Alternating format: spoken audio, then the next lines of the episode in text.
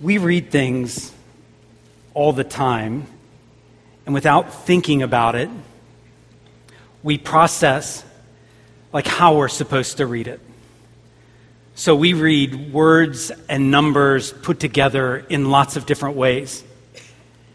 And we, after a while, begin to know okay, this is what these numbers and things mean. So, for instance, you see a couple of them. So, on the far left, for many of you know, if we've got ingredients and a tablespoon of this, a cup of this, directions, you'll see numbers and symbols. And you know how to process those kinds of things. You know what's being said. Or you certainly know this week looks like it's not going to be a cool week, it's going to be a warm week. And so you kind of know where that's going. Or you see different messages. Like we begin to, we know what this means if you, uh, if you have a, a phone. And then certainly where I live pretty regularly is you, you know what these kind of things mean. There's all kinds of data on that screen, and you're processing the images, what's going on. So we know, we know how to do this. We know there are some kind of rules of the road, some clues as we look at these different things. And in the Bible, it's similar as well. So when we read different portions of Scripture, we intuitively know what some things are being said and what the rules are in how we read them. So you read something like, trust in the Lord with all your heart and don't lean on your own understanding. kind of, you, you have categories for that. Or if you were to read, the Lord is my shepherd, I shall not want. Or if you were to read the, the birth of Jesus Christ was in this way. Or if you were to read, I can do all things through Christ who gives me strength. We know there are rules for those different things and we read them differently. But it is something altogether different when we come to the book of Revelation. We're going to take the next several weeks, uh, we, we began last week, looking at Revelation, and we don't always know how to read that. So uh, I came across this quote, and I thought it kind of just helpfully summarized things. So it said in Revelation 6 alone, so we're looking at 7 today, but in Revelation 6 alone, a lamb opened six seals on a scroll that leads to riders on different colored horses, dealing out judgments. Then souls under the heavenly altar cry out to God, followed by a huge earthquake, causing the sun to turn black, the moon blood red, and the whole world to come apart. And he ends it with this Revelation is the strangest book in the whole Bible. This is not a critic of Revelation. This is actually a person that's written three books on Revelation. And yet he says this is a, there are things going on that, that are just they're different in processing. We're not reading all of Revelation today, but we're looking at some of it. And my goal has been for us in this series is to appreciate this is God's revealed word, revelation, right? It's the revelation of Jesus Christ that we might be able to appreciate what's going on. And, and really, I have a couple goals, and I mentioned these last week. I'm, gonna, I'm going to kind of reorient ourselves to it. I am praying that some of these scenes that we see in Revelation will stick with us. Because I'm positive none of us are going to master every single detail of Revelation. There's too much, and there's, there's too much conjecture about what this means and what that means. But I do believe you can know what certain scenes are, and your mind can, can associate things with that particular scene, and you can know where that's found in the Bible.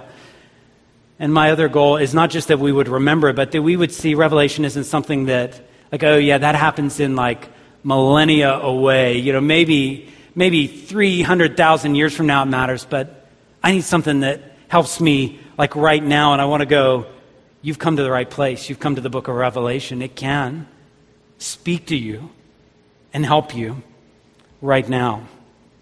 So last week we looked at the scene in Revelation 4 and 5, and, and really this is a continuation of it. So I'll ask you to open your Bibles, turn to Revelation 7.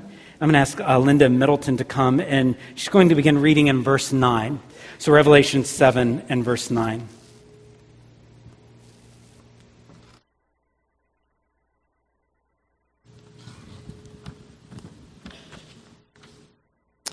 After this I looked, and behold, a great multitude that no one could number, from every nation, from all tribes and peoples and languages, standing before the throne and before the Lamb, clothed in white robes, with palm branches in their hands, and crying out with a loud voice Salvation belongs to our God, who sits on the throne, to the Lamb.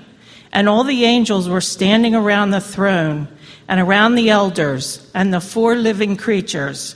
And they fell on their faces before the throne and worshiped God, saying, Amen. Blessing and glory and wisdom and thanksgiving and honor and power and might be to our God forever and ever. Amen. Then one of the elders addressed me, saying, Who are these, clothed in white robes, and from where have they come? Said to him, Sir, you know.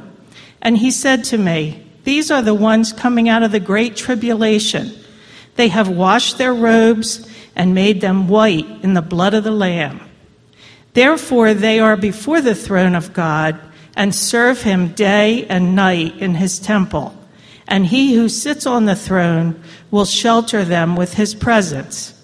They shall hunger no more, neither thirst any more. The sun shall not strike them, nor any scorching heat. For the Lamb in the midst of the throne will be their shepherd, and he will guide them to the springs of living water and God will wipe away every tear from their eyes. Thank you so much for reading. I want to really divide this scene that we just read. It, it is one scene, but I want to divide it up into two parts, or at least look at two different things. One of those I'm, I'm kind of pulling together, and that is I want us first to look at the throne and the Lamb. The throne and the Lamb. This is a similar picture of what we looked at last week. And just to refresh us, as John looks and sees the throne, he sees, he sees the one on the throne, but the one right before the throne is the Lamb. These images go together in John's mind. As a matter of fact, as, as he speaks of them, it's, it's clear they're distinct persons, but they're receiving the same kind of worship. They're receiving the same kind of praise. The one on the throne is God Almighty. The Lamb is Jesus Christ. And, and as John sees it, it's, it's almost as if they are one essence and yet distinct. The same kinds of things said about the one on the throne are said about the Lamb. The one on the throne was and is and is to come. But it also says about the Lamb, about Jesus, that he is the Alpha and the Omega, really going to the first and the last kind of stretching our horizons to eternity. Texts like this are why Christians recognize God Almighty on the throne. The Father is God. Texts like this say, we see full worship, and there's, there's no other scenes of worship like this where the Son is worshiped like this as well. The Father is God. Jesus is God. As time went along, the more Christians read texts like these, the more they tried to put those together. That God is one in essence, and even as Chris Rainey prayed a moment ago, Father, Son, and Holy Spirit. But texts like these remind us salvation belongs to our God and to the Lamb. They're distinct, yet worship is given, and that praise is contagious. I love the picture. It's a picture, it starts with this multitude of people praising, but then it extends and after a little bit, we'll look deeper into the multitude, but, but just picture this. There's a, a group of people that are, are praising the Lord. They are lamb worshippers. They are God worshippers, and they're particularly worshiping the lamb because he is rescued, he is saved. They have palm branches in their hand. And whenever we would hear of palm branches, it, it certainly takes us to Palm Sunday where people are welcoming Jesus in victory, saying, Save us, save us now. You've come to rescue. Revelation 1 and verse 5, this praise is because he loves us and he has set us free from our sins by his blood. Revelation 5 9, he purchased people for God by his blood. And so there's this scene of worship and it spreads. It isn't just the multitude praising, but then the, the living beast praise, and then the 24 elders praise, and then there's myriads of angels praising. In Scripture, it shouldn't surprise us. Praise is always contagious. Psalm 150 and verse 2 says, Praise God and tell of his unequaled greatness. Psalm 34 would say, Taste and see that the Lord is good. Romans 11, it kind of like is inviting us all, oh, the, the depth and the riches and wisdom and knowledge of God. How unsearchable are his judgments. Scripture is like this filled with contagious praise. And it's not just to the one who sits on the throne. Praise is often directed toward Jesus as well. So you read in Philippians 2 that he has a name which is above every other name. At the name of Jesus, every knee bows, every tongue confesses that he is Lord to the glory of God the Father. It's very similar to Colossians 1 that says, in everything, Jesus should have first place. And Ephesians would say it like this in Ephesians 3 there are unsearchable riches in Christ. Acts 4, Peter would say, There is no other name under heaven given to, to human beings. There is no other name whereby we can be saved. And John 14, 6, Jesus himself would say, I am the way, the truth, and the life. No one comes to the Father except through him. And that's why Romans 9 would say Jesus Christ is God over all, blessed forever.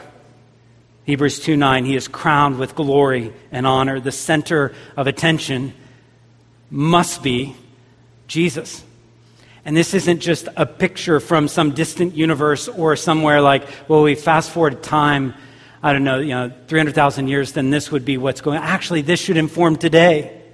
There's a reason why Jesus is the center of what we're doing. There's a reason why Chris read a moment ago his words. There's a reason why we would sing, Crown him with many crowns.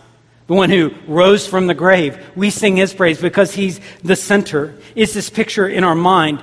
If this is going on continually in heaven, then shouldn't that, shouldn't that inform what we do on earth? Shouldn't we find ourselves worshiping? And, and, and Larry was talking about this a moment ago. We delight, we enjoy, we trust, we have confidence in, we praise. We give strength and honor and glory and thanks to the one who is on the throne and the Lamb. You say, well, yeah, Curtis, that is exactly why I go to church on Sundays. I go to worship. I go to praise. I go to give blessing and honor and thanks to the Lord. And I would say, let's keep doing that. Let's do that passionately. Let's gather here regularly. Let's not make it incidental that we come to church, but a priority that we come and gather with God's people and praise Him. Let's do that. But this scene is talking about so much more than what we might do at Sunday at 11 o'clock. If this scene is happening in heaven, which Scripture gives us this kind of picture of it, well, this would this would influence what we do Monday and Tuesday and Wednesday. It would influence every day of the week. In our quiet time, in our commute, in caring for children, in exercising, we'd find ourselves singing or praising or giving thanks or giving strength and honor and blessing to the Lord. In our appointments, when we grieve, we would say, Blessed is your name, O Lord. When we rejoice, we would say, Every good thing comes from you. When we hurt, we would say, You deserve all the honor and glory.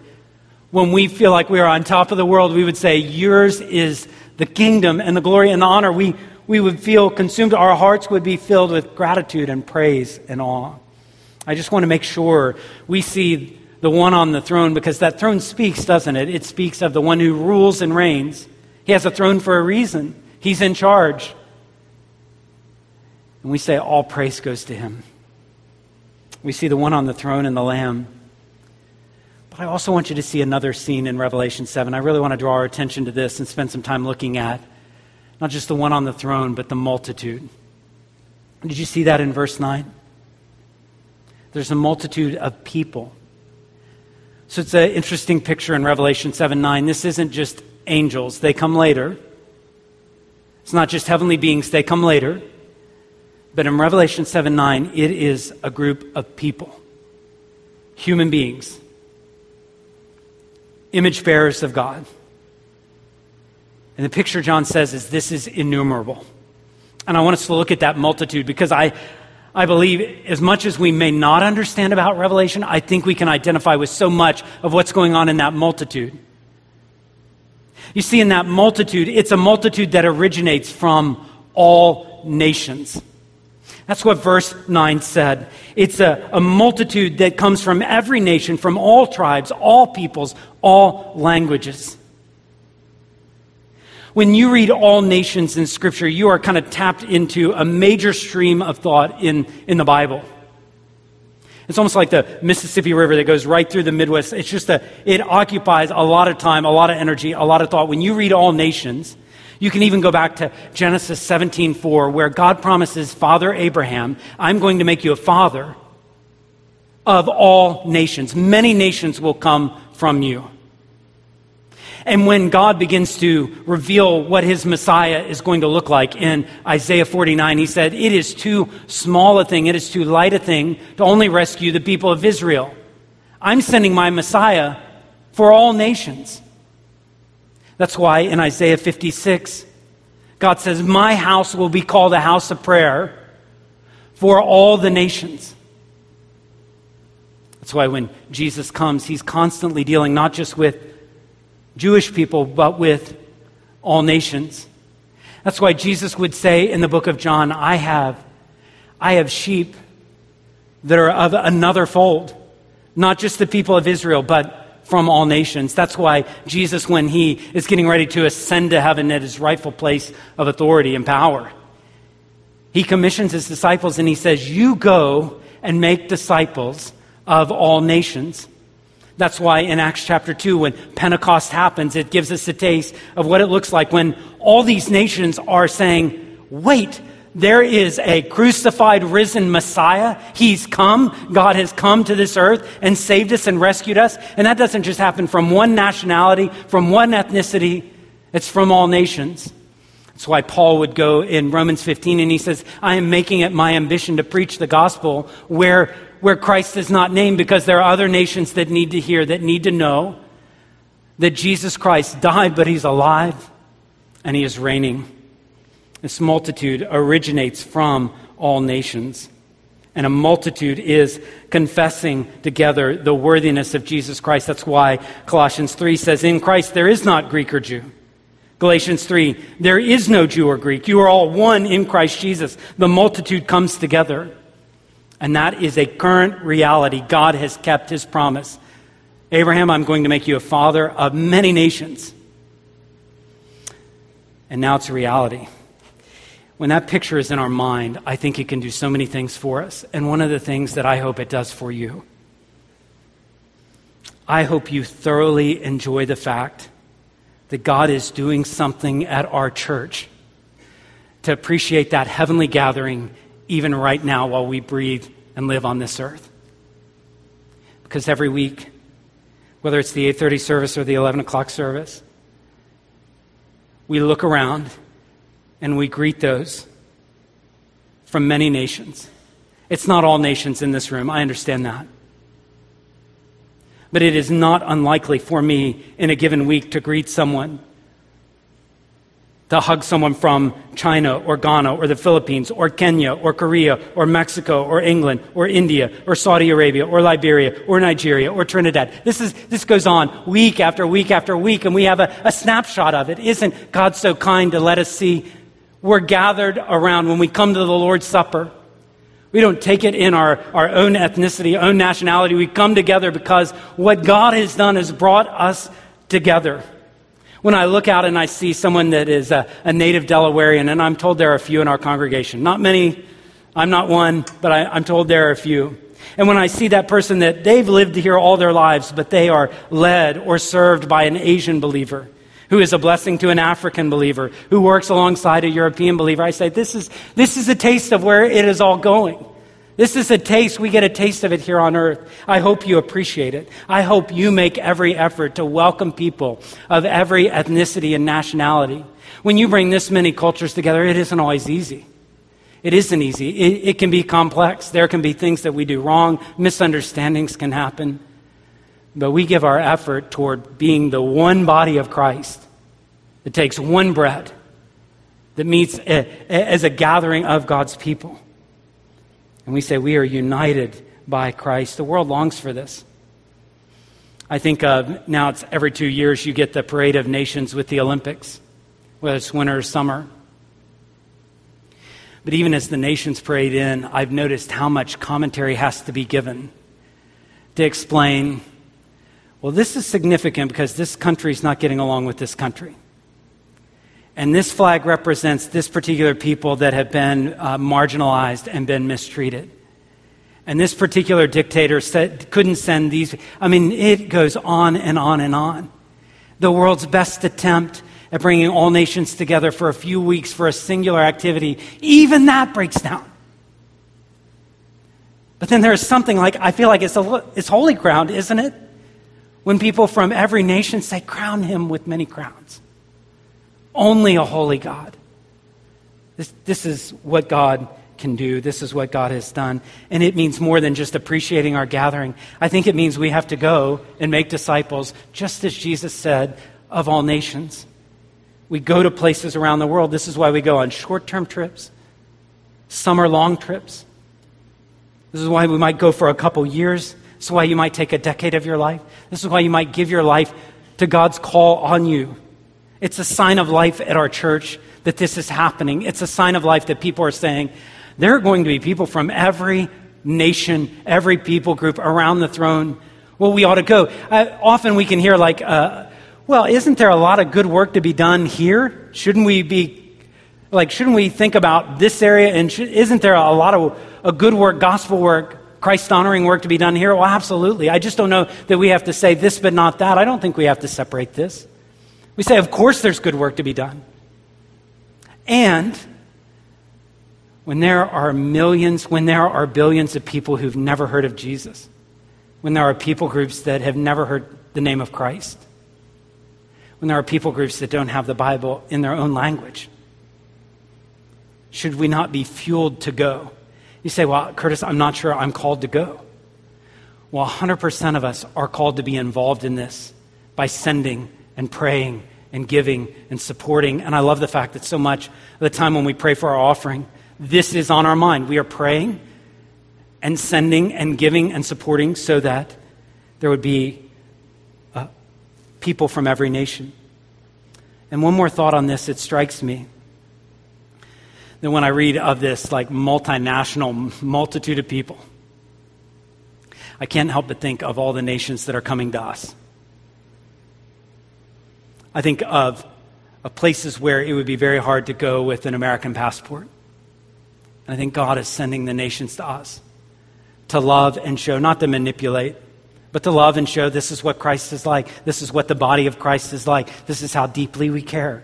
This is how we open our homes. This is how we share a meal. This is how we love. And it's amazing. It's amazing. I will never get tired of when God sends someone to Newark, Delaware, of all places. God sends them to us. And somehow they get connected with you, a portion of our body. And they hear the message of Jesus and they bow the knee to Jesus and they get baptized and they go back to their, their country of origin. We think this is all nations. This is so much bigger than just our, our gathering. They would be part of this multitude this multitude. So, so you see, like, this isn't just some off the wall picture in the, in the long term future. This is, this helps us see what God's doing right now. This multitude, we can also identify something else with it. This is a multitude that suffered through great tribulation. That's what verse 14 says. They have come out of great tribulation and they've remained faithful. I think of pictures and documentaries I've seen and books I've read about POWs coming out of camp who have been through a great ordeal, or I think of uh, it always gets me the tearjerker videos of someone that served their country, a, a, man or a woman, and they come back and they see their kids. And like I always love seeing those reunions. And when I see like they've come out of great tribulation, kind of get a picture of this. They've stayed faithful. Some might have even experienced martyrdom. It's, the, it's a picture here of coming out of great tribulation. And, the, and, and they knew they would face this because Jesus has said, don't be surprised. In this world, you're going to have suffering. You are going to have distress. But you can take heart. I've overcome the world. Second Timothy says everybody who lives godly is going to suffer persecution. So we know this. And once we have this picture in our mind, there is a scene that of these that come out of that tribulation and God has watched over them. We can, we can be helped even in our season of suffering. We don't have to be frightened. We don't have to be filled with despair. Because of the fall, we know we live in a world that is broken, it's messed up. And we know we live in a world where sometimes things are hostile to living out our faith, sometimes things are hostile just to living. But First Peter says you don't have to be surprised at a fiery trial. God's in charge. Even if you walk through the valley of the shadow of death, you don't have to be afraid of evil because the Lord's your shepherd. You can endure difficulty and hardship as a good soldier. You can, you can face even situations that, like James 5, that envisions where you call on the elders to pray for you because you need physical healing. That, that prepares us that we're going to live in a very difficult world. And Ephesians 6 says, put on the whole armor of God. Why do you have the armor of God on? Because you're going into hostile territory. So put it on. But recognize in the middle of that, God is faithful to you. God walks with you. God doesn't abandon you. There are these that are coming out of great tribulation. And God takes the things that were meant for evil and He works them out for our good. He's filled with compassion. The flame doesn't consume us spiritually, the flood doesn't overwhelm us spiritually. He's our refuge and our strength. A multitude has suffered, and they've come out of this great tribulation.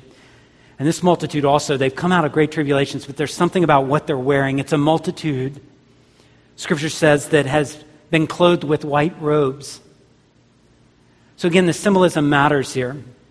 When you see a white robe in their culture and their time, the original readers of John's letter here. If you had a white robe, it might symbolize a couple different things. I think both may be present here. One is purity cleanness. You can imagine the priests wearing white robes.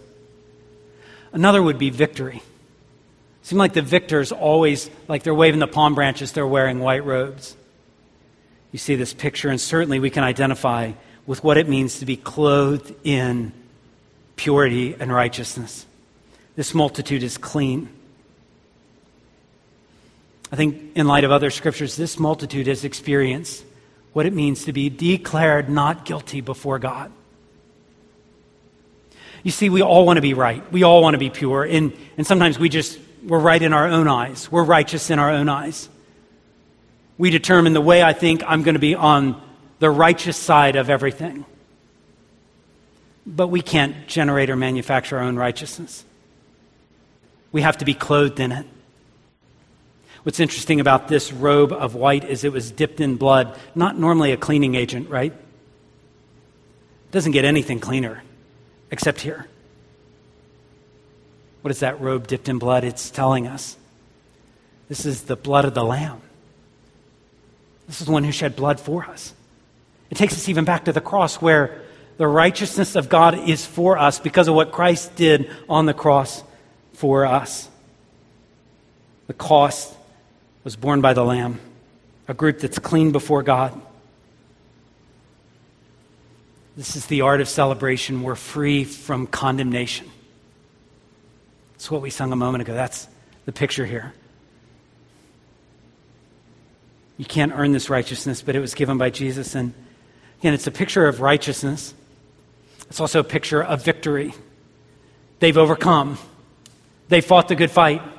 They've kept the faith. They've finished their course. They've resisted the evil one.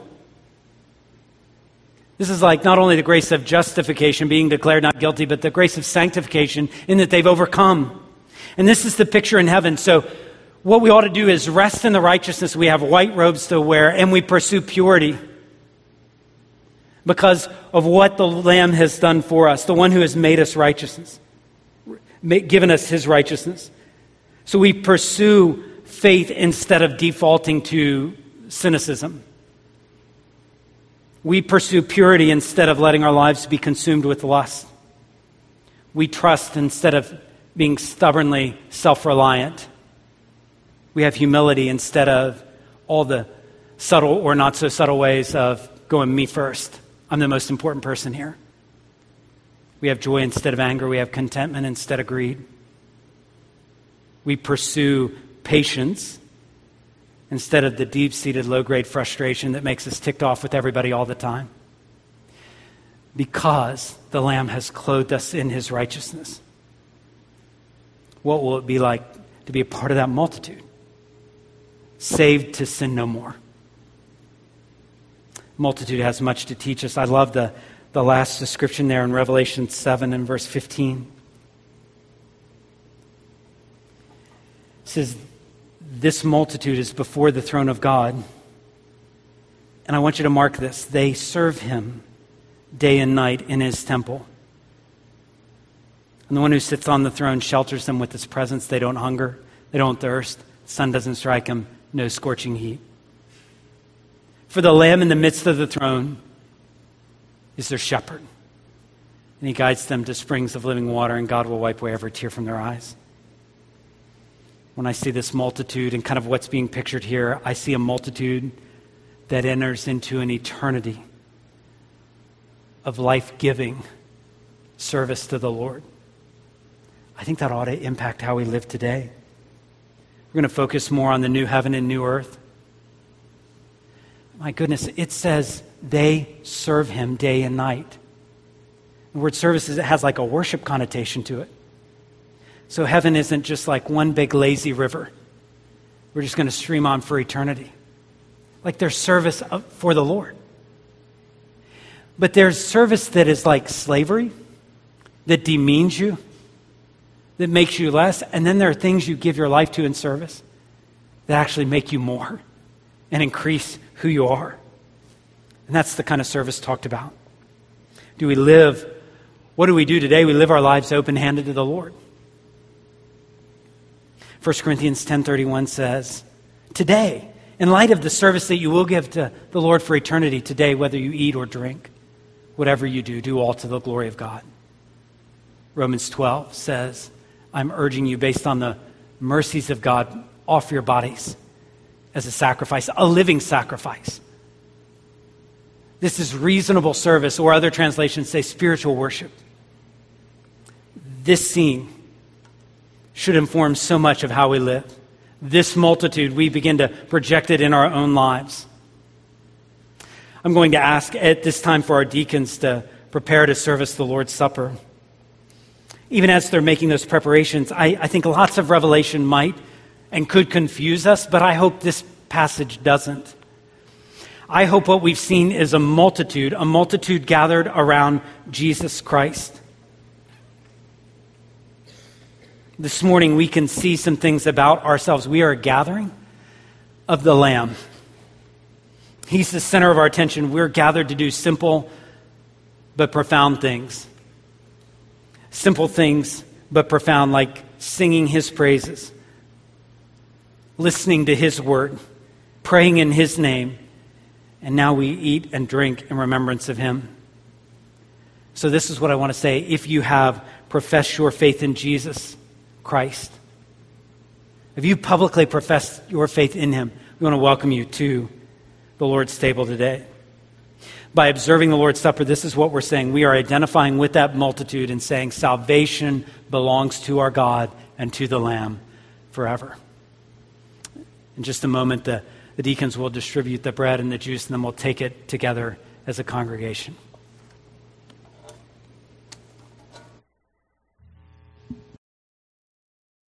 Would you join me as we pray?